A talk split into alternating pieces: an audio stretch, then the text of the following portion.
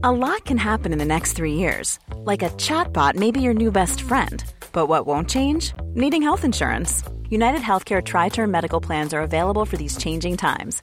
Underwritten by Golden Rule Insurance Company, they offer budget friendly, flexible coverage for people who are in between jobs or missed open enrollment. The plans last nearly three years in some states, with access to a nationwide network of doctors and hospitals. So, for whatever tomorrow brings, United Healthcare Tri Term Medical Plans may be for you. Learn more at uh1.com. I'm Sandra, and I'm just the professional your small business was looking for. But you didn't hire me because you didn't use LinkedIn jobs. LinkedIn has professionals you can't find anywhere else, including those who aren't actively looking for a new job but might be open to the perfect role, like me. In a given month, over 70% of LinkedIn users don't visit other leading job sites. So if you're not looking on LinkedIn, you'll miss out on great candidates like Sandra. Start hiring professionals like a professional. Post your free job on linkedin.com slash spoken today. Hey, it's Janice from Warner Brothers Discovery. I get my sense of humor from my dad, and he's got some great stories that have kept me laughing for years. These stories deserve to live on, and Storyworth is a great way to make sure that happens. Storyworth helps preserve precious memories, sagas, and anecdotes for years to come. Here's how it works. Each week, Storyworth emails your loved one a thought provoking question to answer. Questions like What do people get wrong about you? or What fascinated you as a child? Storyworth makes the writing process a breeze. All your loved one needs to do is respond to that email with a story. It could be long or short, it doesn't matter. Storyworth will then send you a copy of your loved one's response so you can enjoy it yourself. And after a year, Storyworth compiles the stories and photos into this beautiful hardcover book that will last for generations. You can even keep a copy of the book for yourself. I grew up in a household filled with printed photographs and albums, so the idea of a book that captures my dad's stories and memories is just beautiful to me. Give all the fathers in your life a unique, heartfelt gift you'll all cherish for years Storyworth. Right now, save $10 on your first purchase when you go to storyworth.com slash very scary. That's storyworth.com slash very scary to save $10 on your first purchase.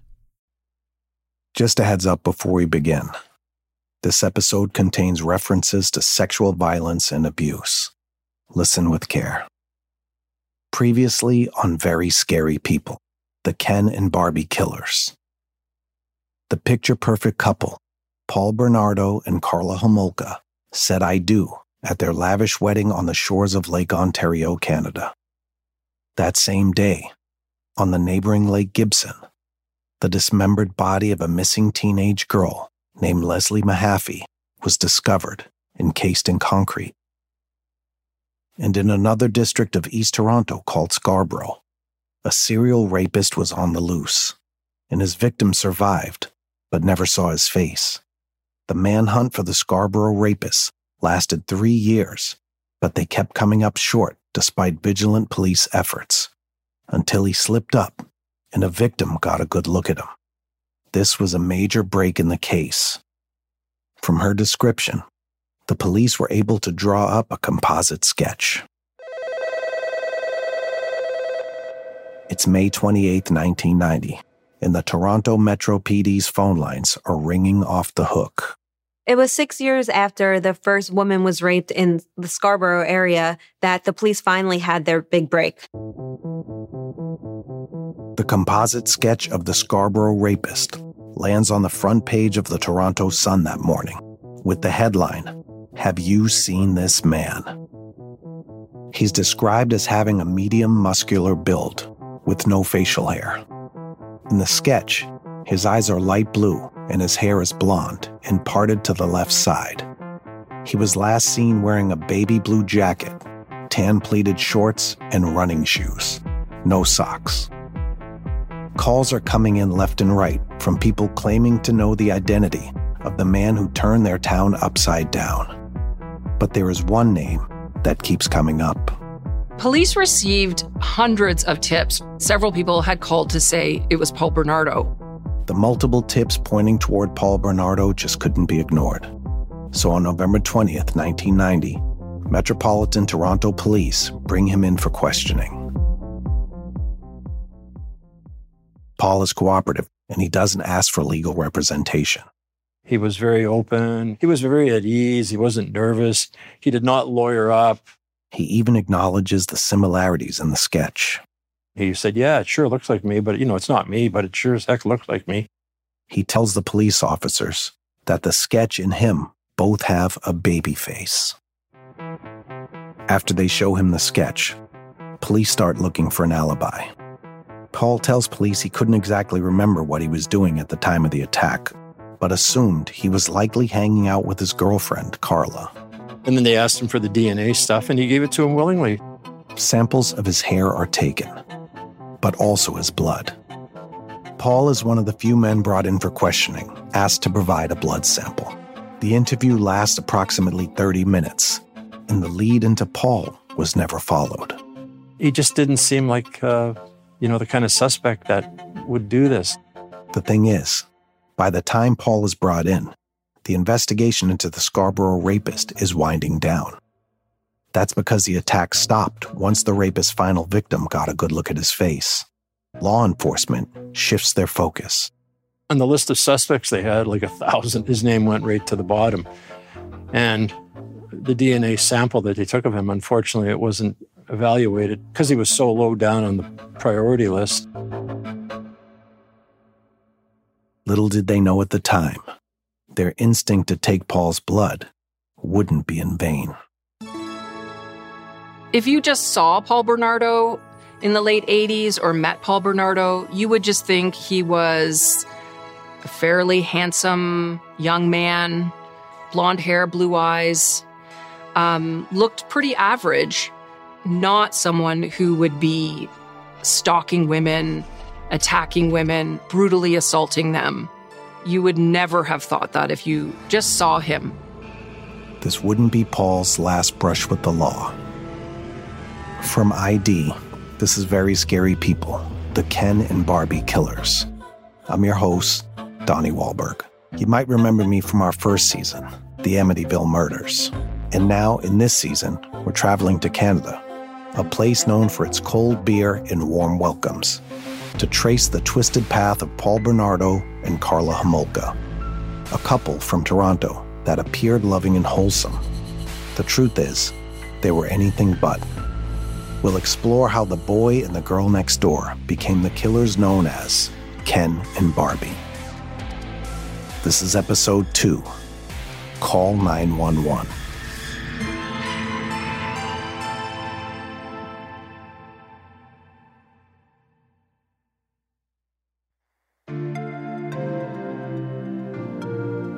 Karla Homolka was the kind of girl who grew up dreaming of her wedding day. After all, she grew up in the 80s, raised by hopelessly romantic John Hughes movies and power ballads like Take My Breath Away. She was a teenager, totally tuned into a culture that was all about the pursuit of love. Kathy Kenzor says it's even how Karla and her friends would spend their time together. They had what they called the Diamond Club, which was talking about the diamond rings they hoped to get for their engagements. And, and you know, she was pretty focused on getting a boyfriend and, and getting married. Karla imagined her left hand shining in the sun with a huge two carat ring on her finger, a ring fit for royalty. Mary Garofalo recalls she had a couple other hopes for her dream guy, too. She wrote in her yearbook that she was looking for a rich man. This was her this was her only goal in life that she was going to marry a rich guy. She had a handful of boyfriends and kissed some frogs before finally finding her prince. Amy Schlossberg remembers just how excited Karla was about finding Paul. When Karla met Paul Bernardo, she thought her fairy tale was finally coming true. He was everything she had dreamt up in her Diamond Club days, and she was over the moon.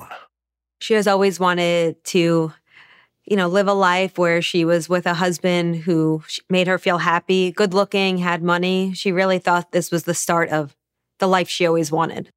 Kathy Kenzor recalls the night they met in the fall of 1987.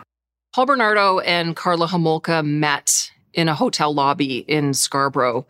I believe she was 17, he was 23. Karla was at the Howard Johnson Hotel on business. And she was in Scarborough for a pet food convention, of all things, because she worked at a pet store as a teenager. And he and some friends had showed up at the lobby of the hotel late at night to hit the 24 hour restaurant. That's when the two first locked eyes. And she came down with one of her friends. I think they were even in their pajamas, just hanging out, being teenagers in the lobby. And the two girls and two guys connected, talked, hit it off, ended up back in Karla's room. John Rosen says from there, they were all over each other.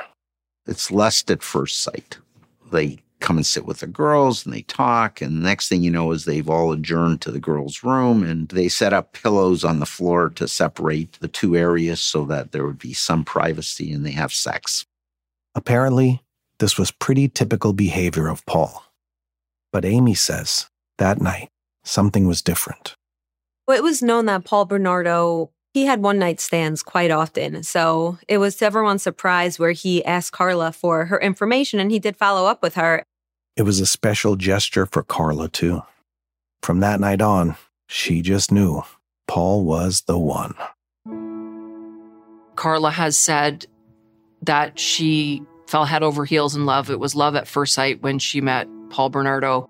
And it wasn't long after meeting in Scarborough that the two made things official. John Rosen says Paul was doing a lot of commuting in those early days. From that point on, he's dating her and he's driving in to St. Catharines to see her. They were in that exciting time when you first start dating, the honeymoon phase. Those early days when that special person is the first thing you think about when you wake up. You want to spend every second together. And when you're not, you're up all night talking on the phone. Young, beautiful, and in full on puppy love. They were having the time of their lives and documenting all of it on their home video camera. Come. Oh, on Karla. Come here. Isn't she beautiful? Come here. In that home video clip, Karla is seated at her dining room table in a white, baggy crew neck t shirt, flipping through a magazine. Her smile is wide, but she shyly turned her head away from the camera. She was blushing. Here's Amy again. They were both very attractive by society standards. You know, fun loving, did what young couples do. They seemed very much in love. And after nearly two years, on Christmas Eve of 1989, Paul proposed with the diamond ring like Karla had always wanted. The two got engaged at Niagara Falls. At one of North America's natural wonders, with cool mist in the air and all the colors of autumn surrounding them. The two committed to forever together as the cascading falls poured into the Atlantic. They were just starting their lives together, and things were looking like they were going well for the couple. In their first three years together, Paul got real close with Karla's family. Her parents, Carl and Dorothy, and with Karla's two younger sisters, Tammy and Lori. All three of them were spitting images of one another golden blonde hair, bronze complexions, and wide smiles. Kathy says they were close knit and enjoyed a lot of quality time. They did a lot of things together. They spent a lot of holidays together and and uh, just quality family time, hanging out. John mentioned their home was a classic middle class suburban single story house on a quiet street. There was a single tree on their grassy front lawn and a swimming pool in the backyard. On the main floor, there's uh, three bedrooms. Her sister has one bedroom. Her middle sister has another one. Their parents have a third bedroom. And if you went downstairs to the lower level into the basement, you'd find Karla's room.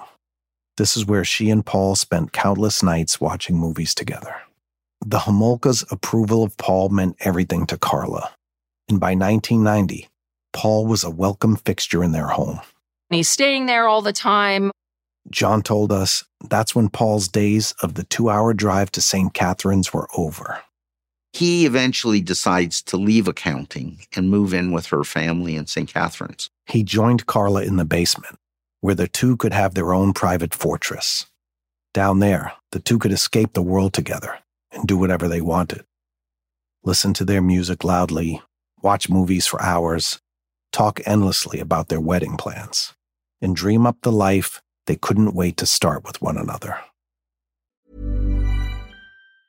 A lot can happen in three years, like a chatbot may be your new best friend. But what won't change? Needing health insurance. United Healthcare Tri Term Medical Plans, underwritten by Golden Rule Insurance Company, offer flexible, budget friendly coverage that lasts nearly three years in some states. Learn more at uh1.com. Hey, I'm Ryan Reynolds. Recently, I asked Mint Mobile's legal team if big wireless companies are allowed to raise prices due to inflation. They said yes. And then when I asked if raising prices technically violates those onerous two year contracts, they said, What the f are you talking about, you insane Hollywood ass?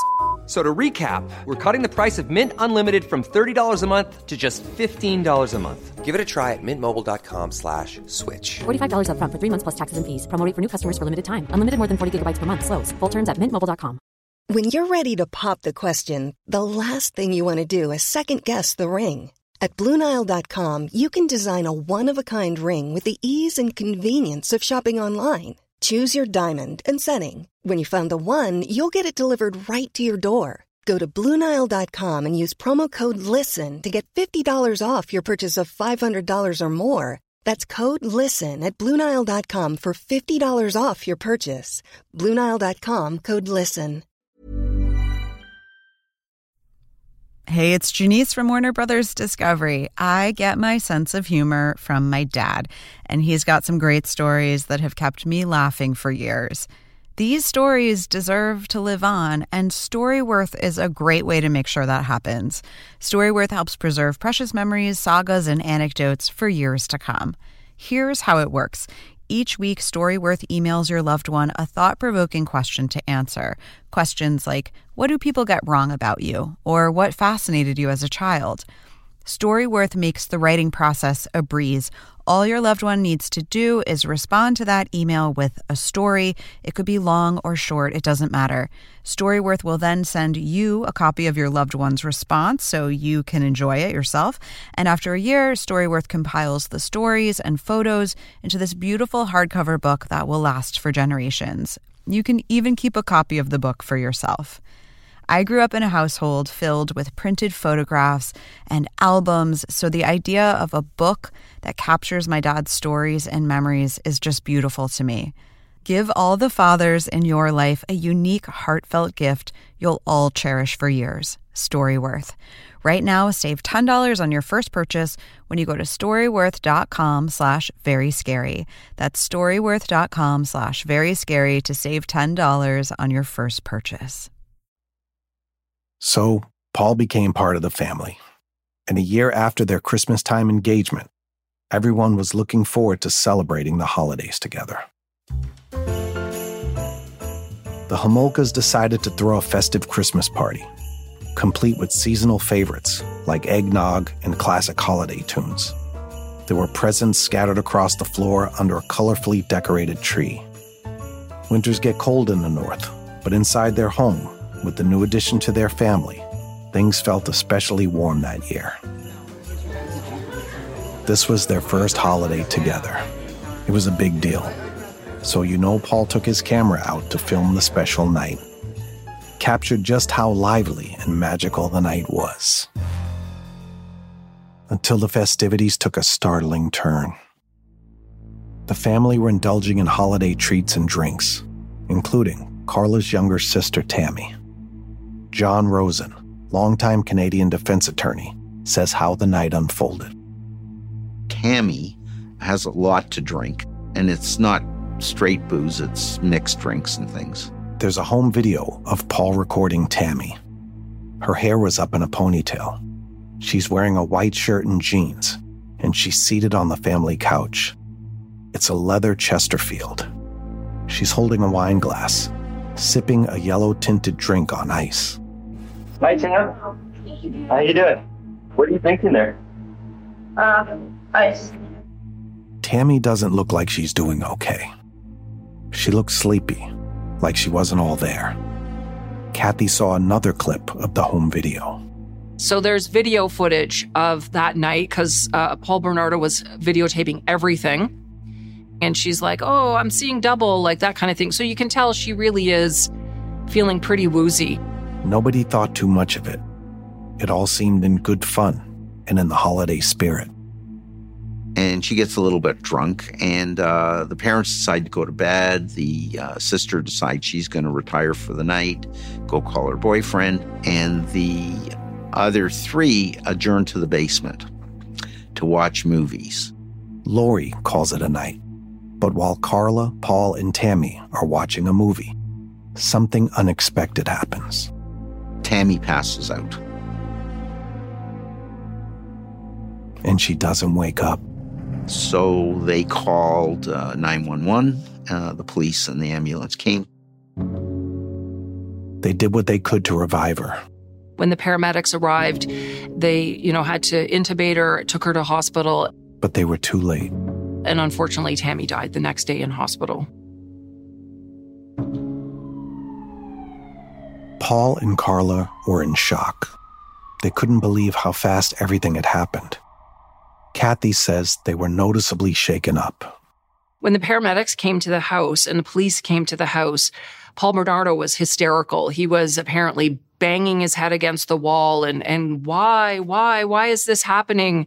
Karla was also crying. She was visibly inconsolable. Her parents were asking what was going on. She couldn't, you know, she couldn't really put a sentence together because she was crying. The Homolkas were trying to make sense of it all. How could Tammy be alive, having fun in one moment and dead the next? Officers at the scene tried to put the pieces together. Here's John again with the details from the night. The officers who attended uh, didn't see anything out of the ordinary except a young teenager who had had too much alcohol and fallen asleep, They assessed the circumstances of Tammy's death quickly. and it was treated as an accident. But some officers thought there was something suspicious about Karla and Paul's initial reaction to Tammy's death. Kathy recalls that Paul's reaction was particularly strange. The police wrote at the time over the top with, you know, a bit dr- more dramatic than than, you know, the the I guess the boyfriend of the sister of someone they wouldn't expect to act that way. Tammy's death may have been ruled accidental, but as details emerged, there were some that begged more questions. Nick Pron was working as a reporter for the Toronto Star back then. His focus was to report on all things police related, and because of that, he had access to pictures of Tammy the day she was found dead. What was suspicious was she had like burn marks all around her mouth. I know in talking to one of the officers when he said that just it just bothered him. Something else was odd. Not long after their emotional reaction to the death of Tammy, Karla and Paul bounced back with a life goes on attitude. They were still gung ho about moving ahead with their wedding plans underway, almost as if nothing happened. Amy says they weren't keeping it hidden from their friends and family either. Karla had wrote to a friend that was basically complaining that some of the money that was being put aside for her wedding was no longer there because it was used for the funeral. And she was also almost upset that her father was still grieving. And while most details of Tammy's funeral have been kept private, what was reported about Paul's behavior at the service is nothing short of strange. I read somewhere that he did he sniff her hair or something. He was playing with her hair at the funeral. Ugh. Um, it's so creepy. Ugh. Something about the whole thing just didn't seem right. These are huge red flags. That's not that's not the behavior of a grieving family member. Take a minute to imagine losing a loved one, a sibling. That's someone you've spent more time with and know better than anyone else in the world. Wouldn't you be devastated? In the wake of Tammy's death, Karla and Paul insisted on carrying out their dream wedding, and it was causing a rift. Remember, these two wanted a celebration for the ages, with no expense spared a horse drawn carriage, catering, decorations, tuxedos, and of course, a show stopping wedding gown. Kathy recalls that the pressure was on, and it was a stressful time for the Homolkas. There was a lot of tension in the Homolka house after Tammy died. And at a certain point, I believe her um, parents had said to her, like, can we tone this down a little bit? The wedding is going to cost a fortune. And we just had to pay a lot of money for Tammy's funeral, which is, you know, an unexpected expensive cost. Karla refused to tone it down and grew even more impatient with her parents' attitude. And she was really, really miffed about it that the family was, um, you know, not willing to carry on with these elaborate wedding plans. So much so that her and Paul actually moved out before the wedding. Their sudden move was part Karla and Paul's decision and part request of her parents. The Homolkas said, We need some private time. We want to grieve without Paul in the house. He needs to leave. Paul and Karla found a place to rent in a neighboring community called Port Dalhousie. Port Dalhousie is a little town that is very quaint, and it's one of the many little beautiful towns uh, right by Lake Ontario. And the house that they rented was a cute little pink clapboard house that, you know, looked like it's, it should be in a postcard. It was so cute. The house sat on a quiet street called Bayview Drive. It was paneled on the outside. To get to the front door, you'd have to walk up five steps. It had a covered entranceway. The front yard wasn't too much to write home about, but for a new couple's first home, the little house was perfect. Just like the house, Port Dalhousie is small too. Its population lands at about 5,000, but it boasts epic lakefront views. From their cute little pink house, they carried on with their wedding plans without the distraction of the family drama. But they still expected the family to foot the bill. Here's Nick again. He said, Well, he told the Homolkas to take out another mortgage on your house to pay for our wedding. Paul and Karla were set on getting their way. Megan remembers that strangely. Despite Tammy's death and disagreements, the wedding was a go. They went ahead and they had it. The Homolka family participated, and Karla had her perfect wedding day. This beautiful, lavish wedding that Karla had wanted so badly almost didn't happen because of this tragedy that the Homolka family had suffered six months earlier with the death of Tammy. So the young, relentless couple got their way and pulled off the wedding of their dreams. But some of their guests could sense that there was something boiling beneath the picture perfect surface.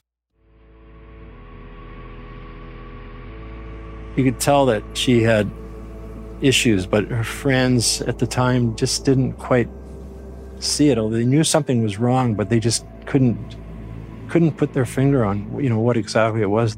While friends may have raised their eyebrows, Karla and Paul like to keep up appearances. Meghan Sacks is a criminology professor. She told us it was easy to see how important it was to the couple to come off as perfect. That was certainly one of their things, both physical, material, uh, and in every way. The two put a lot of effort into their outward facing personas. They liked the way they looked to the outside world. It was important, I guess, for them to maintain a dual life. Were their wedding guests onto something? In reality, they were not the people that anyone thought that they actually were. Everyone was wrong. Next up, on Very Scary People, the Ken and Barbie killers. Not long after the Homolkas suffer a personal loss, the day Karla and Paul got married, their town is shaken by an unprecedented tragedy of its own. A body of a young woman is discovered. 14 year old Leslie Mahaffey went missing on June 15th. Two weeks later, her dismembered body parts were found encased in concrete in Lake Gibson. The town of Burlington is in shock. How could this smiling girl, whose picture we'd all seen in the paper, have come to this fate? Then, to make matters worse, not even a year after finding Leslie, another local girl goes missing. We had the abduction of a 16 year old girl uh, named Kristen French, who had been abducted while walking home from school. It sends the quiet town of St. Catharines into a panic. It went from an area where you didn't have much worry to where you started keeping your children and your family closer. You were worried that you were going to lose somebody. Very Scary People, The Ken and Barbie Killers, is hosted by me, Donnie Wahlberg. It's a production of ID in collaboration with Neon Hum Media and is based on an original series created by CNN executive producer Nancy Duffy. At CNN, our senior producer is Sabina Ryman. Our producer is Allison O'Brien, and our associate producer is Michael Reyes. From ID, our executive producer is Jessica Lowther. From Neon Hum Media, our executive producer is Jonathan Hirsch. Cooper Mall is our producer, and our associate producer is Zoe Culkin. Our editor is Stephanie Serrano. Samantha Allison is our production manager. Our fact checker is Catherine Newham. Josh Hahn is our mix engineer. Theme and original music composed by Asha Ivanovich.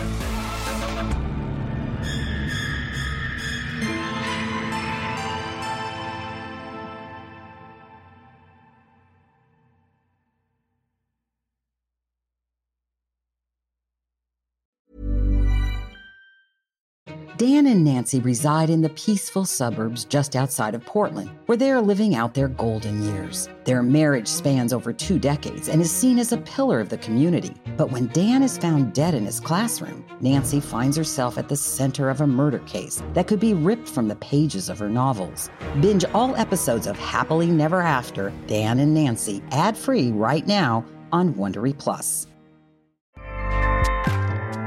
ACAST powers the world's best podcasts. Here's a show that we recommend.